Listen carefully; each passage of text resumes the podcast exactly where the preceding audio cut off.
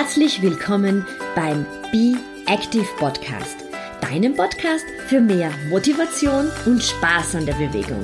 Mein Name ist Beatrice Drach und ich bin deine ganz persönliche Schweinehunddomböse. Und jetzt viel Spaß mit dieser Episode.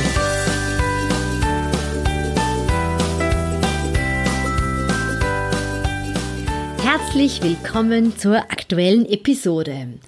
Heute geht es wieder um, wie du vielleicht weißt, eines meiner absoluten Lieblingsthemen. Es geht um die Füße. In Episode 58 und 59 habe ich mich auch schon intensiv mit den Füßen beschäftigt und auch hier hat uns Herr Professor Trinker einige Tipps mitgegeben, was wir tun können, um unsere Füße fit zu halten. Und auch für die aktuelle Episode habe ich ihn eingeladen. Und diesmal sprechen wir über das Thema Fersensporn. Und zwar, was tue ich denn dann, wenn ich den Fersensporn mit Gymnastik nicht wirklich losgeworden bin? Welche Möglichkeiten habe ich dann noch, um wieder schmerzfrei zu sein? Du erfährst vom Professor Trinker also wirklich alle Behandlungsmöglichkeiten rund um den Fersensporn und du bekommst im beigelegten Artikel dann auch noch einmal Bilder von drei Übungen für den Fersensporn von mir präsentiert. Also schau auf jeden Fall auch nochmal in den Artikel hinein. Da findest du nochmal die drei wichtigsten Übungen rund um den Fersensporn und hör dir vielleicht wirklich auch dann im Anschluss an dieses Interview noch die Episoden 58 und 59 des Be Active Podcasts an. Ich wünsche dir viel Spaß. Wir wollen heute drüber sprechen. Fersensporn, ähm, wir haben letztes Mal gesagt, die, man macht Übungen über einen gewissen Zeitraum, äh, um den Schmerz äh, zu lindern. Was mache ich, wenn äh, das einfach nicht besser wird? Wenn es nicht besser wird, habe ich eine ganze Anzahl von Alternativen. Diese beginnen mit äh, Stoßwellentherapie, Röntgenschwachbestrahlung, physikalische Therapie mit äh, ja, Ultraschall, einfach um die, um die Durchblutung da zu verbessern äh, lokale Cortisoninfiltrationen oder lokale Eigenblutinfiltrationen, wo ich mir Plasma, das zentrifugiert wurde, an den Schmerzpunkt, an die Entzündung spritze. Und wenn jetzt wirklich also die Übungen eine Zeit lang ausgeführt wurden, es hat nichts gebracht, womit startest du dann? Also welches dieser aufgezählten Maßnahmen wäre dann die Maßnahme der Wahl? Also wenn nach der Literatur gehe ich, fange ich mit der Stoßwelle an oder parallel dazu die Röntgenschwachbestrahlung.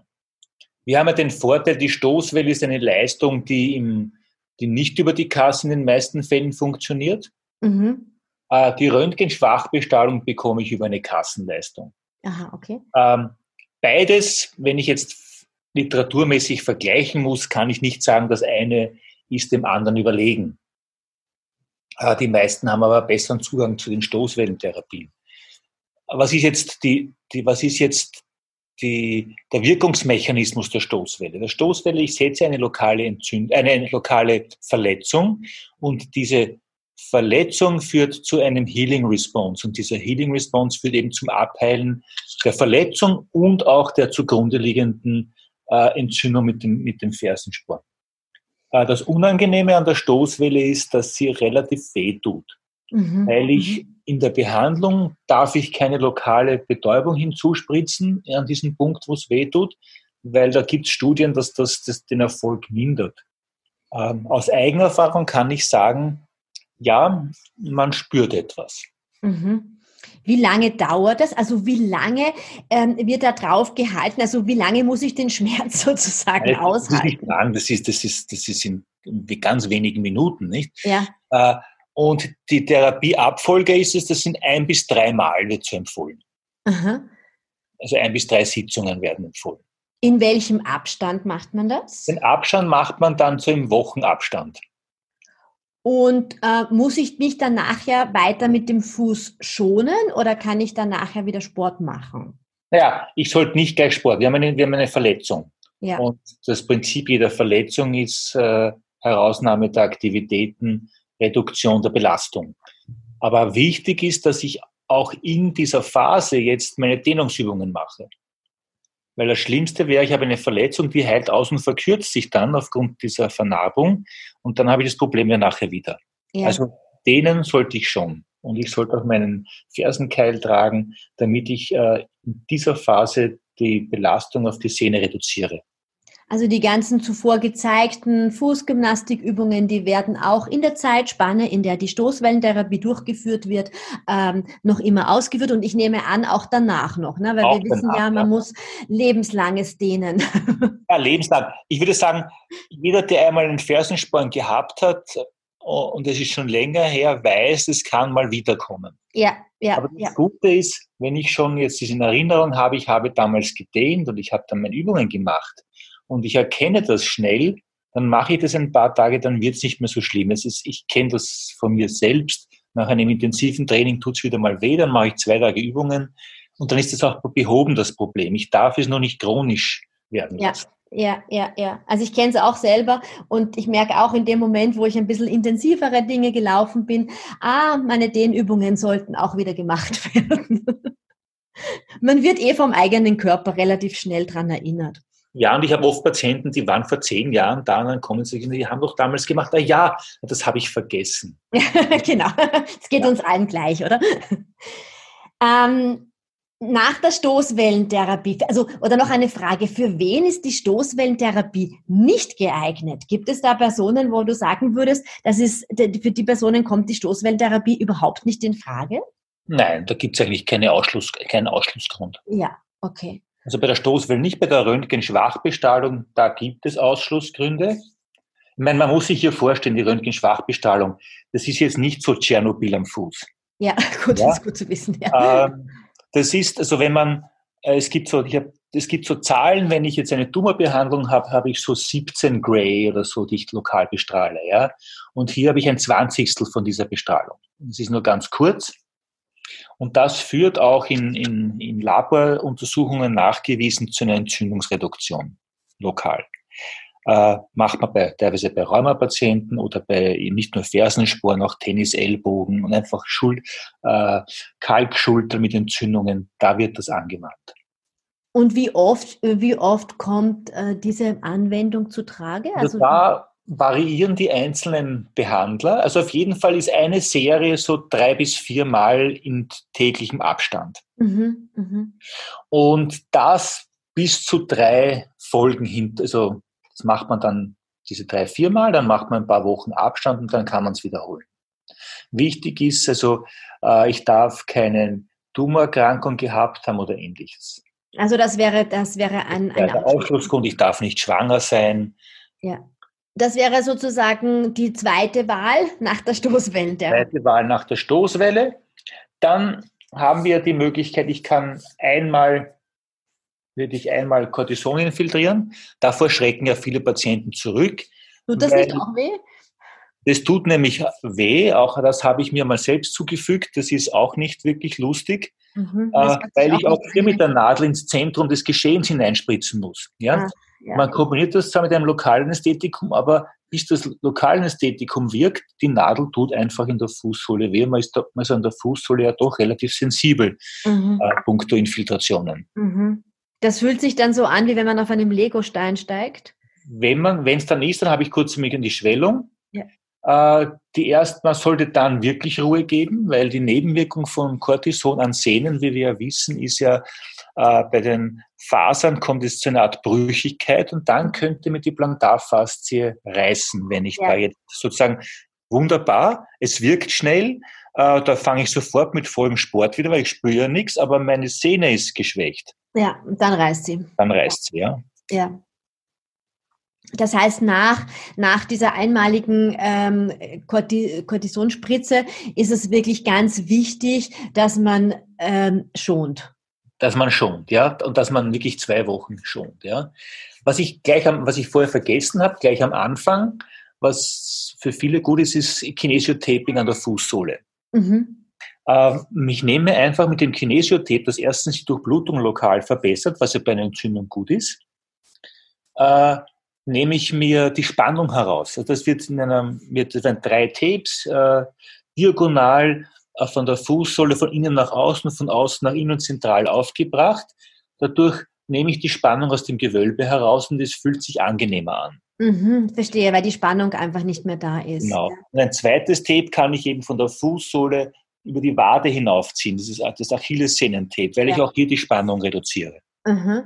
Das heißt, das lässt man sich einmal anlegen und lernt dann auch, wie man es wahrscheinlich dann selber. Genau, also das kann man, das kann man sich auch selbst machen. Das ist nicht, ich mache das bei allen Patienten so, ich, ich lege es ihnen an und dann gebe ich ihnen eine Kopie, da gibt es jetzt diverse Bücher, ich gebe ihnen eine Kopie der Bedienungsanleitung sozusagen mit und ja, sie können ja. es selbst machen. Und dann kann man selber sich zu Hause ähm, nachtapen. Ja. Wie, wie, wie, wie lang sollte man das machen? Ja, das Tapen kann ich äh, so lang machen, bis es weg ist. Nicht? Das ist ja, die, ersten die Tapes haben den Vorteil, ich kann das drei Tage drauf lassen. Mhm. Ich kann damit duschen gehen, das trocknet gut ab. Ich habe teilweise Schwimmen mit einem Tape. Und man kann ja die ganzen äh, Fußübungen mit dem Tape auch wunderbar weiter durchführen. Da ist man genau, genau, ähm, genau. daran äh, behindert. Was haben wir noch für eine Möglichkeit beim Fersensporn? Das letzte war dann die, die äh, Plasma-Infiltration. Ja, das Eigenblut. Mhm. Eigenblut. Äh, es ist relativ aufwendig. Ich nehme das Blut ab, nehme das Ganze zentrifugieren und, das, und die weißen Blutbestandteile, also das Plasma, wird lokal äh, infiltriert. Das führt, da habe ich dann vermehrt Stammzellen und das führt auch zu einem Healing Response. Hat gute Erfolge. Ich habe da sehr gute Erfolge auch bei Tennisellbogen. Ich habe ja alles immer mit Eigenbehandlungen auch gemacht. Ja? Ja, ja. Und die Eigenerfahrung hier war bei Tennisellbogen, hat mir zum Beispiel das Cortison nichts gebracht, aber einmal Eigenblut infiltrieren und ich war, bin seither beschwerdefrei. Mhm. Interessant, ja, ja. Das heißt, es wird einmal gemacht und dann nachher sind bei. Einmal gemacht und dann muss man auch, das tut das, würde ich sagen, war der größte Schmerz, den ich bei all diesen Fersenspornbehandlungen erlebt habe. Oh Gott, okay, auf, auf der Schmerzskala war das am höchsten. Das war wirklich äh, die ersten paar, den ersten halben Tag. Ja. Und dann ist es sehr schnell gegangen. Okay. Das heißt, wir lernen eigentlich draus äh, Behandlung an. Man sollte auf jeden Fall zuerst einmal starten, äh, beim Fersensporn äh, fleißig seine ähm, Gymnastikübungen zu machen. Genau. Und zu tapen, das sind die schmerzlosen Varianten. Und dann, dann wird es ein bisschen schmerzhafter. Außer denen tapen und Röntgenschwachbestrahlung ist jede andere Behandlung mit einem gewissen Schmerzempfinden verbunden. Ja, das muss man auch einmal ganz ehrlich und offen, glaube ich, dazu sagen. Ja. Und es gibt keine, es gibt keine Wahrheit. Diese eine Technik ist sozusagen äh, das Nonplusultra. Ja, äh, für jeden wahrscheinlich etwas anderes, oder? Das für jemand Einen anderen. Patienten schwören auf die Röntgenbestrahlung und sagen wunderbar, die anderen Patienten schwören auf die Stoßwelle und sagen wunderbar. Äh, auch wenn ich durch die Literatur gehe, ja, da gibt es ja äh, Studien, dass nur die Cortisoninfiltration mit einem Mal hat alle geheilt. Und der nächste Autor schreibt dann, das hat überhaupt nichts gebracht und die Stoßwelle hat alles geheilt. Und das, das ist wirklich, es ist sehr individuell. Also man muss einfach ausprobieren, was für einen am besten passt. Genau, genau. Abschließend hätte ich noch eine Frage. Ich werde so oft gefragt von Leuten, ja, ich bin jetzt eigentlich gar kein Läufer, gar keine Läuferin. Ähm, kann man einen Fersensporn auch bekommen, wenn man kein Sportler ist? Ja, ich würde sagen, die prozentuelle Verteilung ist eher beim Nichtsportler. Ja, aber es, es, ist ein bisschen so ein Mythos, dass das nur den, den Läufer trifft. Nein, nein, nein, ganz und gar nicht. Also die, die amerikanischen Statistiken, die Amerikaner haben eine besondere äh, Bevölkerungsverteilung, auch puncto Adipositas. Yep. Und hier gibt es schon eine, die Verteilung ist schon eher der weibliche Patient. Ja.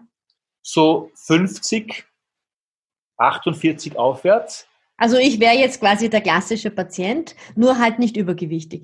Genau. Das dein BMI ist jenseits, ist weit entfernt von 30. Ja, ja. Und, aber das ist schon, also da gibt es schon nicht, wir, die Jahre, die Lebensjahre führen dazu, dass das Gewebe ein bisschen brüchiger wird, weniger dehnbar ist. Ja. Und die, diese Jahre muss ich einfach hinter mich gebracht haben. Ja. Und dann gemeinsam mit einer Überlastung oder gemeinsam mit irgendwie einer Schuhwahl. Und auch hier einmal ist, einmal ist keinmal, aber äh, kontinuierlich ist es einfach zu viel. Welche Schuhe sind denn die Schuhe, wo du sagen würdest, also deiner Erfahrung nach, ähm, was ist dann wirklich eine, eine, eine schlechte Schuhwahl, die quasi den Fersensporn äh, oder die Entstehung eines Fersenspornes begünstigen würde? Ich glaube, es ist nicht der Schuh, es ist, es ist die Verbindung von Schuh und äh, Aktivität. Ja. Mhm. Oftmals ist es so, wenn jemand äh, im Alltag äh, im Business ist und, und, und Stöckelschuhe trägt, ja, ein leichter Stöckelschuh spricht ja nichts dagegen, und dann irgendeinen Urlaub durchführt und jetzt Paris in einer Woche äh, bewandert sozusagen in flachen Segelschuhen. Ja. Ja, dann habe ich erstens einmal, ich steige, ich gehe im flachen Schuh, bin das nicht gewohnt, weil ich ja meistens immer einen leichten Absatz habe. Ich habe schon Spannung drauf und dann belaste ich sehr viel und bin den ganzen Tag unterwegs und da wird das System einfach überlastet. Mhm. Das ist so, oder ich habe jetzt äh, Strandurlaub und, und gehe jeden Tag am Strand barfuß. Ja, der Klassiker, ne? weil da ein wahnsinniger Druck über die Wadenmuskulatur ja, aufgebaut wird. Ich ziehe mit der Ferse ein beim Gehen und habe einen Negativabsatz im Endeffekt, wenn ich der, mit der Ferse einsinke. Ja, ja. Das belastet einfach die Strukturen. Ja, ja. Ich glaube, man kann vielleicht auch so ein bisschen beim, um auf den Läufer zurückzukommen, nochmal sagen, ich sehe relativ oft, dass Fersensporne dann äh, ein Problem werden, wenn man sehr schnell seinen Laufstil umändert. Also wenn man dann liest, so, man sollte mehr am Vorfuß laufen, und dann sehr intensive Einheiten am Vorfuß läuft, dass da einfach auch die Muskulatur gar nicht mitkommt und dann ein, äh, eine, eine, eine, eine erhöhte Spannung da ist. Ja, wenn die Muskulatur müde wird, dann laufe ich sozusagen in den Seilen. Ja, genau. Ja. Das, ist, das ist das Problem. Ich habe ich hab diesen muskulären Abfederungsmechanismus nicht mehr. Ja, ja. Weil ich es ja. nicht, weil ich es aktiv nicht halten kann. Und das macht mir das Problem. Ja, das heißt, es geht wirklich bei der Laufstilumstellung auch darum, dass die sehr langsam erfolgt und dass man vor allem das Dehnen der Wadenmuskulatur nicht vergessen darf. Ja, das ist, das ist äußerst wichtig. Das Dehnen, ich meine, jeder von uns dehnt zu wenig. Wir haben alle ein bisschen Verletzungen hier und da, weil wir einfach äh, verkürzt sind, nicht nur Wade, Oberschenkel und so weiter. Aber da muss man dran denken. Ja, das stimmt. Also so als Resümee, Fersensporn kann jeden treffen. Äh, zum Teil eben auch oder sehr oft, wie du gesagt hast, Personen, die sich eigentlich zu wenig bewegen und dann auf einmal anfangen, in einen etwas erhöhten Bewegungsmuster zu steigen. Genau, ja. Dem stimme ich ganz zu. Was sind denn deine, äh, deine drei Top-Dehnungsübungen, die du so machst? Du bist ja selber ein Sportler. Also für die Wadenmuskulatur ist meine Lieblingsdehnungsübung die morgendliche, der morgendliche Ausfallschritt gegen die Wand. Ja, ja. Und ganz wichtig hier das Becken vorschieben, Brust raus und Kopf hochhalten, also hinaufschauen. Das stolze ich, Blick. Damit ich, ja, genau, damit ich diese Körper, diese Rumpfspannung habe. Äh, wenn ich jetzt in mich einsinke, die Schultern runterhängen lasse und vielleicht sogar noch mich, mir meine Füße selber anschaue, ist ja. die gesamte Spannung weg und es bringt wenig. Genau, ja. Und jede Stiege. Also ich finde einfach diese an der Stiege die Ferse runterhängen lassen, das ist, geht schnell, ich habe überall die Verfügbarkeit, ich brauche kein Studio, gar nichts und ich kann das durchgehend den ganzen Tag machen. Das sind echt ja. zwei Übungen, ja, die, ja. Ich, die ich empfehle. Ja, ja.